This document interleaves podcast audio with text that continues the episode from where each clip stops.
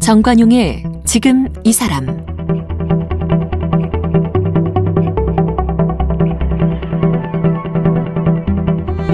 여러분 안녕하십니까 정관용입니다. 이 세월이 흐르면서 시대 문화 또 경제 활동 자연스럽게 바뀌기 마련인데 코로나는 단 1년여 만에 우리 생활 전반을 뒤집어 놓았죠. 특히 노동 시장이 크게 달라졌습니다. 사라진 일자리도 많고요. 없던 직업이 새로 생기기도 했고요. 그래서 우리는 코로나를 통해 아, 직업이란 게 상황에 따라서 언제든지 흔들릴 수 있구나 이걸 체험했습니다. 그래서 요즘은 이 두 개 이상의 직업을 갖는 엔잡러 또 내 일자리는 내가 만드는 창업 그리고 아예 새로운 직종을 만드는 창직 이런 게 트렌드랍니다. 내 미래는 내가 보장하겠다 이런 건데요. 그래서 이번 주부터 매주 월요일 6월 기획으로요. 내가 만든 일터로 아무튼 출근 네, 이런 제목으로 창업 창직으로 나의 일을 통해서 내일을 살아가는 분들을 만나보겠는데요. 오늘 그 첫 시간 깜짝 놀랄 분이 있습니다. 국가대표 쇼트트랙 또 스피드 스케이팅 선수였죠. 올림픽에서 금메달도 따고 여러분 잘 아시는 박승희 선수 국가대표를 은퇴한 후에 가방 디자이너로 살아가고 있답니다. 네, 박승희 선수를 만나봅니다. 박승희 씨는 10살부터 쇼트트랙 선수로 활동했습니다. 15살에 국가대표 선수가 됐습니다. 2010년 만 18세에 밴쿠버 동계올림픽에서 동메달을, 2014년 소치 동계올림픽에서는 두 개의 금메달과 한 개의 동메달을 목에 걸었습니다. 2018년 평창 동계올림픽에서는 쇼트트랙에서 스피드 스케이팅으로 종목을 전향해 국가대표로 출전했습니다. 대한민국 동계올림픽 최다 메달리스트이면서 한국 여자 선수로는 최초로 동계올림픽 쇼트트랙 전 종목 메달 획득에 성공했으며 한국 동계올림픽 사상 최초로 쇼트트랙과 스피드스케이팅에 모두 출전했습니다.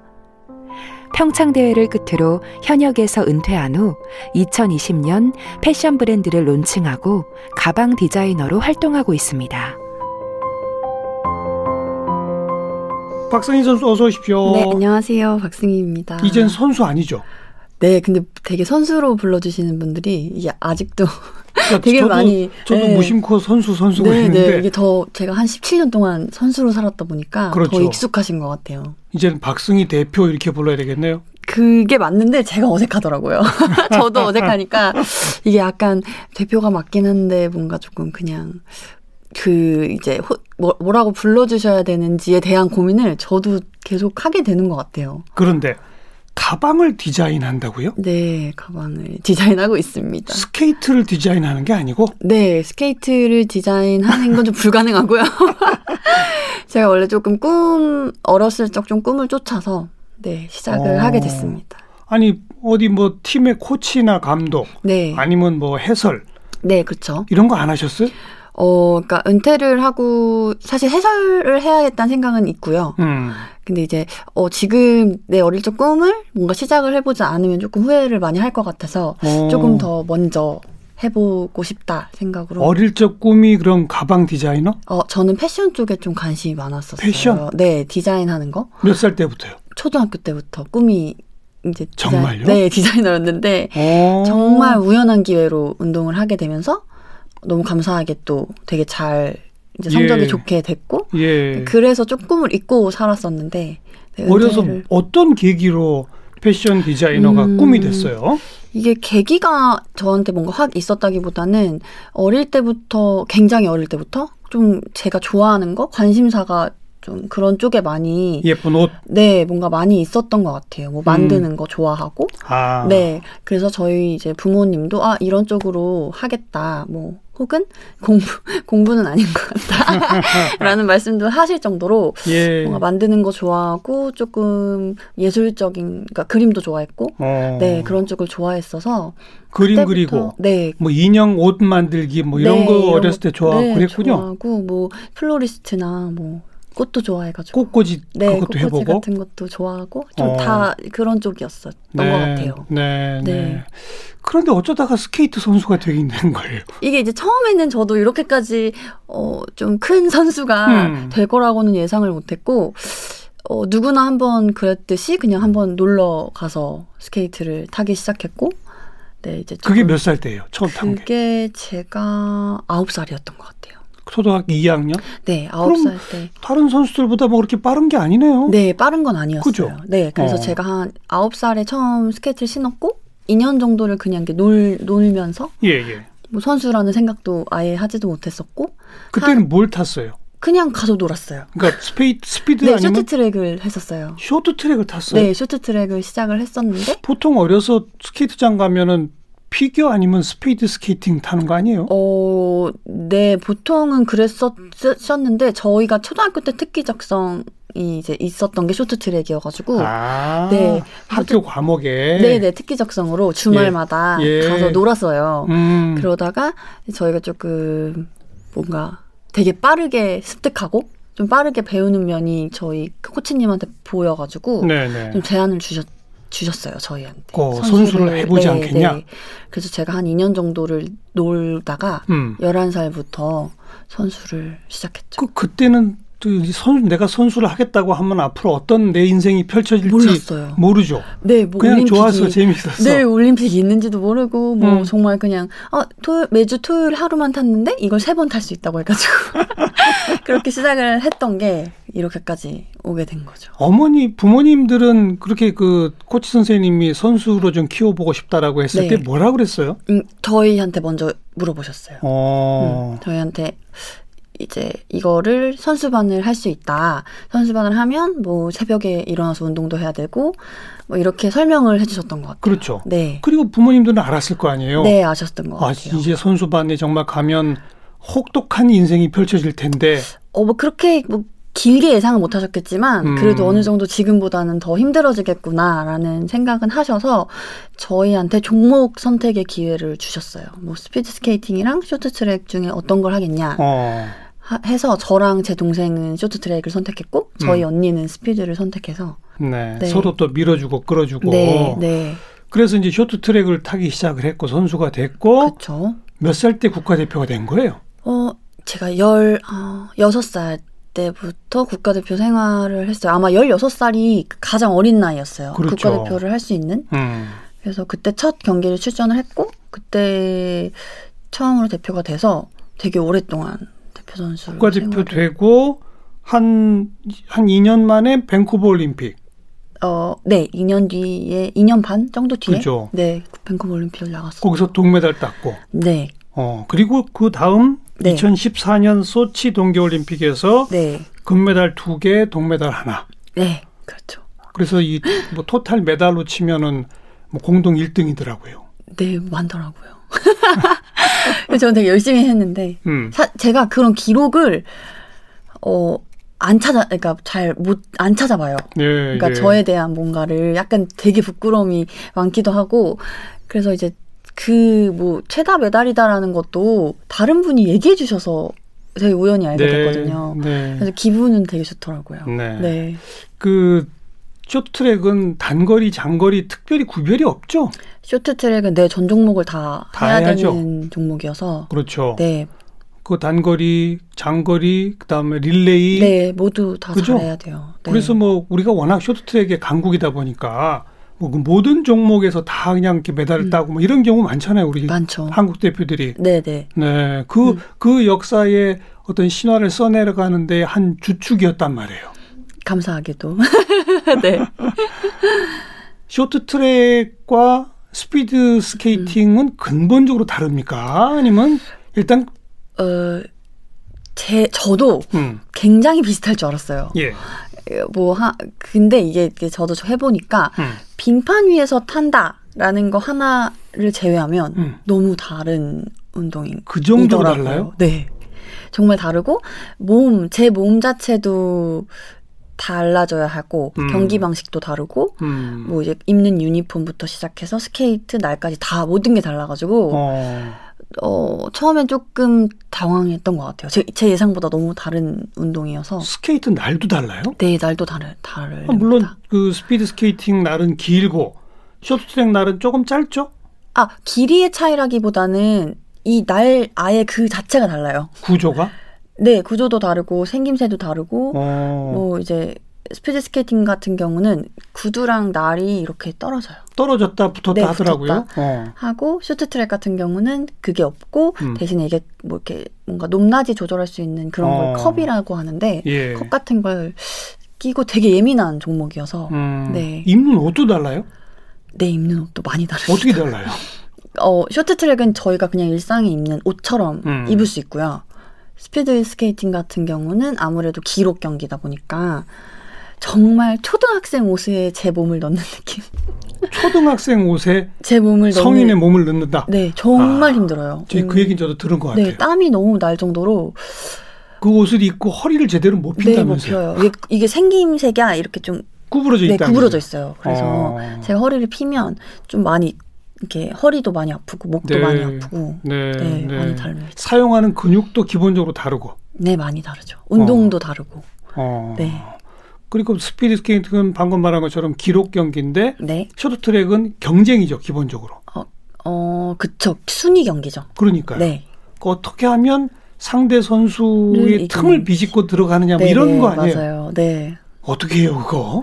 음, 저는 제 성향상 쇼트 트랙이 더 잘 맞긴 해요. 사실. 음. 뭐, 이렇게 뭔가 남을 이용해서 뭔가 내가 이기, 이길 수 있게 이렇게 머리를 조금 써서 예. 어떻게 보면 좀 게임이죠. 예. 게임처럼 하는 좀 센스도 많이 필요하고. 음. 근데 그냥 음 정말 수천 번 수만 번을 같은 운동을 하, 하고 또 경기를 제가 16살 때부터 뭐 정말 수도 없이 많이 경기를 치르잖아요. 예.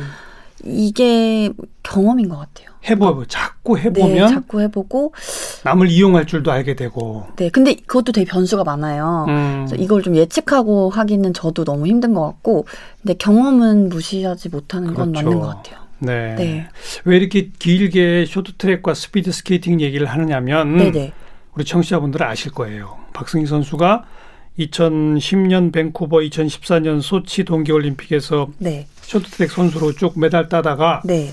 2018년 평창 동계올림픽에서는 스피드 스케이팅 선수로 네. 나왔잖아요. 맞습니다. 그런 선수가 있었어요, 전에?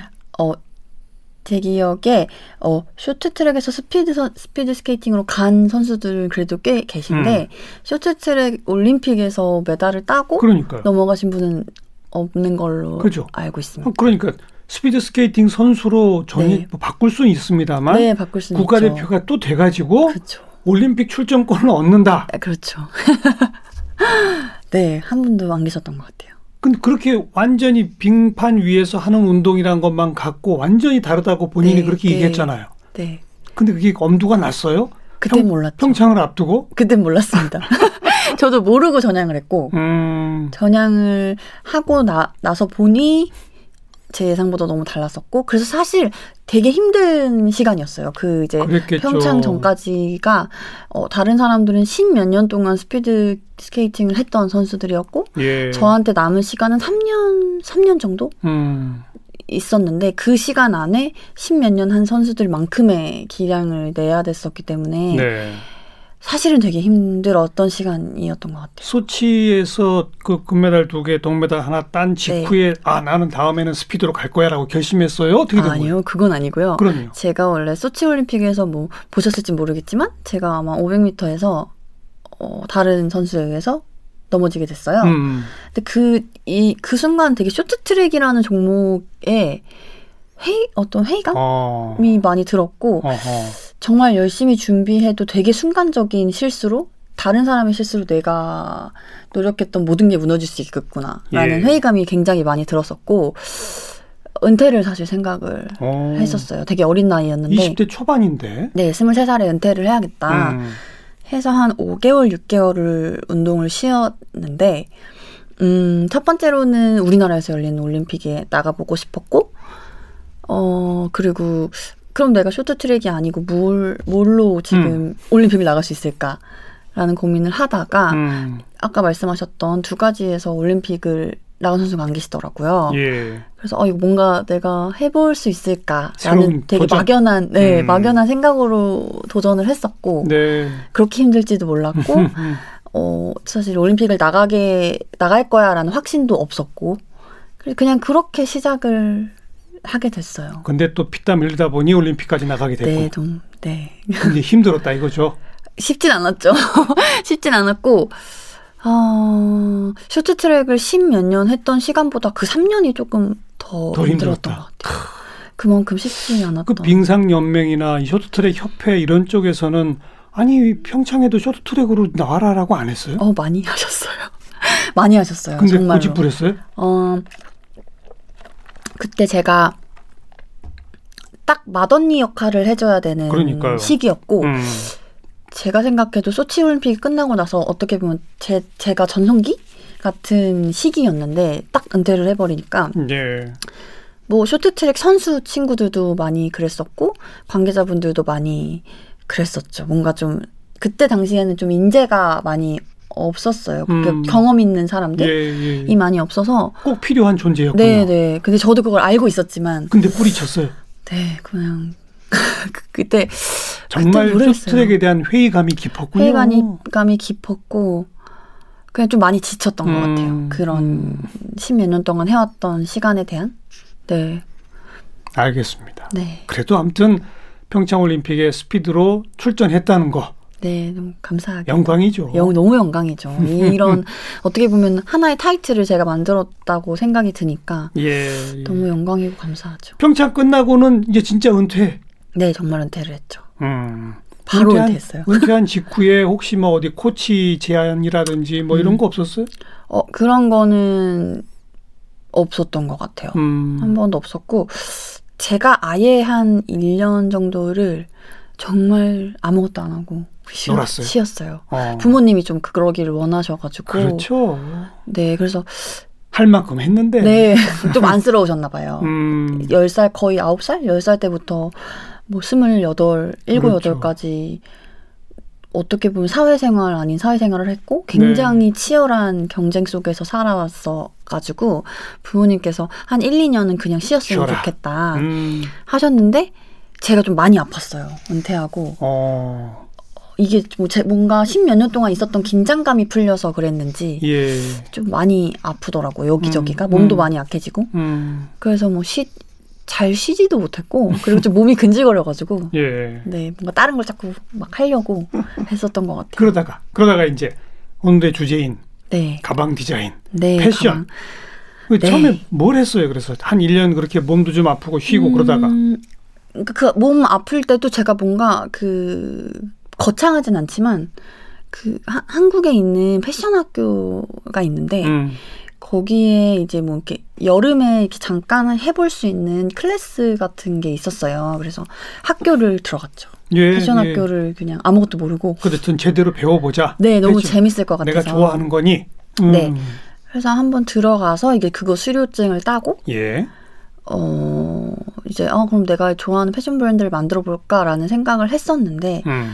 이게 저도 사람인지라 되게 두려움이 생기더라고요. 두렵죠, 두렵죠. 너무 생기고 다른 사람들이 어떻게 보면 시선도 좀 무섭고 어 내가 이거를 아예 모르는 분야다 보니까 할 수 있을까라는 거에 대한 두려움도 많았고 음.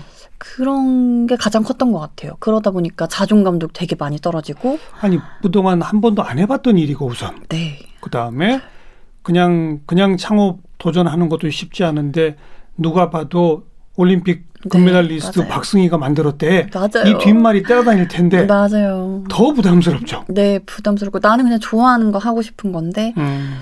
어, 원래 성격은 잘 안 그런데 그때 제가 약 그러니까 뭔가 자존감도 약해지고 좀 그런 게 제가 약해지다 보니까 신경이 쓰이더라고요. 어. 좀 무섭고 네. 두렵고 한 게 조금 커서 제가 그때 부모님이 걱정하실 정도로 많이 어두워졌었어요. 어. 그 당시에. 심적 부담 때문에. 네, 심적 부담도 부담인데 뭐 뭔가 아 내가 이게 너무 무서운데 뭔난 뭘 하고 살아야 되지 그러니까. 막 이런 생각도 많이 들었어서 제가 그때 사람을 못 만나겠더라고요. 되게 음. 밝은 성격인데 음. 사람을 못 만나겠어서 한국을 떠나야겠다. 어, 그냥 한국에 있고 싶지 않다. 그것도 괜찮은 선택이에요. 네, 좀 그런- 멀리 떠나서. 네, 그런 어. 지경까지 가서 아무것도 준비하지 않고 제가 영국으로 떠났었어요. 예, 예. 네, 영국에 한 6개월 정도. 영국에 무슨 연구가 있었어요? 아니면 아니요, 그냥 전혀? 갔어요. 네. 왜 하필 영국이었어요? 근데 제가 항상 영국을 너무 좋아했고 가고 싶었던 그것도 뭐 특별한 이유 네, 없이. 이유 없었어요. 그냥 어, 영국을 한번 가보고 싶었는데 이참에 가보자. 그래서 가서 어디로 갔어요? 브라이튼이라고 그, 그 영국 가장 밑에 쪽에 음. 바닷가, 해안가가 예. 있는 도시가 있는데 보통은 은퇴하시고 나이 드신 분들이 사시는 되게 노인- 한적한 노인분들 사시는. 네. 음. 한적한 곳에 가서 영국인 할아버지 할머니 집에 같이 홈스테이로 오, 말도 안 통하는데 한 6개월간 살아, 살았던 것 같아요. 근데 그때도 처음에 한 일주일 항상 우- 울었고 울어요. 네 그냥 내가 여기 와서 지금 뭐 하는 거지 말도 안 통하고 할 것도 없고 그러니까 한국에서 부담스러워 멀리 왔는데 네. 오니까 더 외롭고. 더 외롭고 뭔가 그랬었던 것 같아요. 그러다가 한 2개월, 3개월 정도 지나면서 적응이 조금 되고 해서 어 그땐 재밌었던 것 같아요. 그러다가 아 너무 있고 싶다 한국에 돌아가지 말자라는 음, 생각을 했었는데 거기서 뭐 사람도 좀 사귀고 그렇게 됐어요? 그러면 네, 이제 한국인 그 어학연수 온 친구들이 저를 알아봤어요. 알아보겠죠. 어. 그래서 말 섞고 하다가 타지니까 음, 이거 좋더라고요. 뭐 같이 한국 사람 만나고 하는. 게. 음. 그래서 그때 친해지면서 같이 뭐 공연도 다니고 뭐 여행도 다니고 하니까 음. 너무 재밌더라고요. 그래서 이제 어, 좀 더 있어 볼까 했는데 그때 또 제가 좀 많이 아파가지고 또 아팠어요. 네. 어, 갑자기 오게 됐어요. 되게 급하게 한국에. 병 치료라 필요라도. 네, 그래서 갔다 와서 제가 이제 시- 수술 큰 수술은 아니지만 수술을 했었고 어, 그래서 되게 갑작스럽게 오게 됐죠. 어. 그래서 그래도 좌우간 그 영국에서의 6개월이 네, 한국에서 너무나 힘들었던 시기, 네, 그거를 조금 벗어나고자 갔는데 처음엔 똑같이 힘들었지만 그나마 네. 좀 극복이 된 거예요? 그, 그 제가 극복이 됐다라 생각했는데 한국에 오니까 또 똑같아요? 네 똑같더라고요. 그러니까 이게 참 쉽지 않은 것 같아요. 음, 그래서 어 왔는데 아 너무 똑같다 이걸 어떡할 어떻게 해야 되나 막 이런 생각을 하, 하고 있었는데 예. 정말 우연하게 음 어떤 모임 뭐라 그럴까요 조금 지인분이 추천해 주셔서 모임을 네. 나가게 됐거든요 거기서 만난 분들을 통해서 어떻게 제 인생의 약간 터닝 포인트가 됐던 것 같아요 어떤 분들을 만났는데요? 어, 되게 다양한 직업을 가지신 다양한 분들인데 음.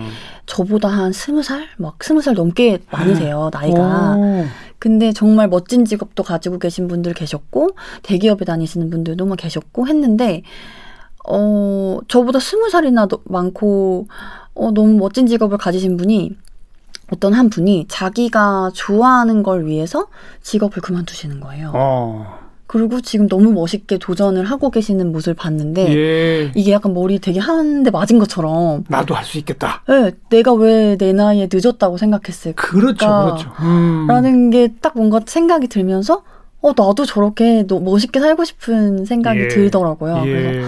아 이거는 내가 지금 안 하면 안 되겠다. 음. 라는 생각 그때 들어서 그때부터 좀 뭔가 좀 체계적으로 공방도 가보고 뭐 어. 가죽도 많이 만져보고 어. 뭐 공부도 해보고 어. 그럴 때부터 조금씩 조금씩 시작이 됐던 것 같아요. 음, 역시 선배들의 모습을 봐야 돼요. 네. 그런가 봐요. 저좀 그때 굉장히 약간 저는 되게 되게 쇼킹한 음. 모습이었어요. 그막 음. 40대가 넘으시고 거의 50대 다 되셨는데 직장도 그만두고 네, 새로운 거 새로운 도전. 네, 네. 하신다는 게 어 내가 예, 예전에 저런 마음이었는데 왜 그렇죠. 지금은 이러고 있지라는 생각이 딱 들더라고요. 음. 네. 근데 패션 전반이 아니라 가방으로 특화시키게 된 계기도 또 있어요? 음, 원래는 의류를 저는 공부를 했었는데 예. 음, 약간 어떻게 보면 가방이랑 의류가 조금 스케일부터 조금 다르고요. 음. 오, 의류가 굉장히 스케일도 크고 그렇죠. 조금 좀 그래요. 더 어렵지 네? 어려워요. 그래서 어, 고민을 했는데 제가 영국에 있을 때 그 심심하니까 음. 그림을 막 이제 막 그리는데 가방 디자인 한번 내가 원하는 거 해볼까 음. 했는데 너무 아이디어가 떠올라요. 잘 떠오르고 디자인을 막 그때 막 스무 개 넘게 막 그렸어요. 다다다다다 몇 분 진짜 몇십 분 만에 어. 돼서 어 그럼 한국 가면은 내가 가죽 공방을 한번 가볼까라는 생각을 문득 했었어요. 예, 예. 그래서 이제 그 이제 그, 지, 그 뭐냐 그 40대 50대 분을 만나고 나서 음. 어 내가 그때 영국에 있었을 때 이런 생각을 했었지 라는 생각이 들더라고요. 그래서 가죽 공방을 제가 그때부터 찾아서 공부하고 찾아가고. 네 제가 영국에서 디자인했던 가방을 제가 알겠어요. 손으로 만들었었어요. 네.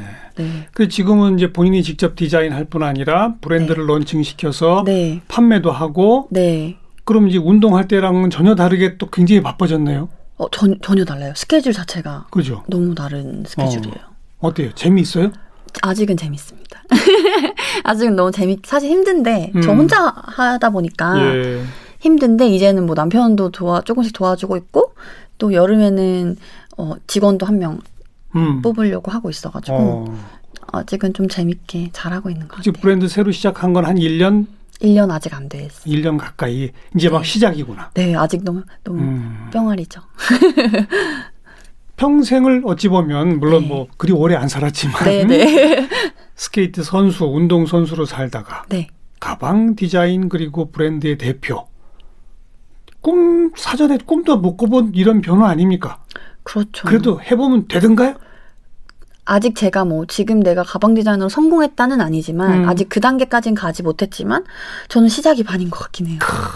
정말로. 지금은 아무튼 우울하거나 힘들지 않고 네. 하루하루가 즐겁고 그러니까 물론 사업을 하면서 생기는 뭔가 좀 힘든 점이 당연히 있지만 그렇죠. 전 모든 일이 쉽다고 생각하진 않기 때문에 어 그냥 시작이 정말 힘들었고요. 음, 그 이후에는 어 재미있는 일도 많고 좋은 일도 많은 것 같아요. 음, 네. 그 시작하는 과정까지의 어떤 힘들었던 이야기 네, 네. 이 이야기가 아마 우리 청취자분들한테는 큰 도움이 될것 같고요. 네, 네, 네. 아까 그 한 20년 위 선배들 보면서 아 내가 왜 이 나이에 늦었다고 생각하지? 네. 라고 표현했잖아요. 네. 그 말을 우리 청취자들한테 들려주면 네. 되겠네요. 네. 뭐, 이- 그래서 저도, 어, 물론 사람이니까 힘든 점도 많았고, 시작하기 너무 어려웠지만, 음, 지금 저한테 뭐, 20대 초반 친구들 혹은 뭐 저보다 나이 많으신 분들이 가끔 이제 SNS나 예. 뭐 이런 걸로 메시지 보내주시면 저를 보고 용기를 얻었다고 하시는 분들이 있죠, 굉장히 많으세요. 근데 그게 뭔가 좀 이- 마음이 좀 이상하더라고요. 음. 내가 정말 별거 아니고 나도 사람인지라 힘들고 시작하기 어려웠는데 나를 보고 이런 생각을 하시는구나. 그러니까 성공시켜야 돼요. 그러니까 제가 열심히 해서 뭔가 좀 그래요. 잘해보도록 하겠습니다. 전혀 다른 건데도 도전할 수 있다. 시작할 수 있다. 그럼요. 이 네. 모습을 보여주신 박승희 대표 오늘 함께 만났어요. 고맙습니다. 네, 감사합니다.